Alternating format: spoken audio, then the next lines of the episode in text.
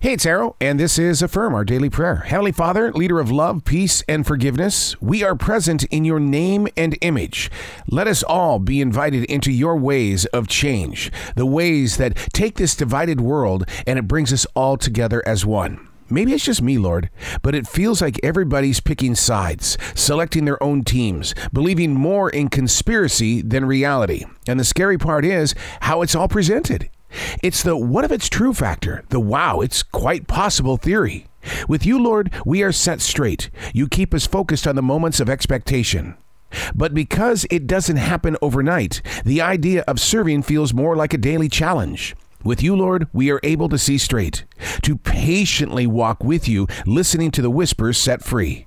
To believe is a growing period. We must learn to activate with each passing day, for you are the teacher, and you are in our souls. With you, Lord, we are not lost, and we are not in fear. We are grateful for your everyday presence.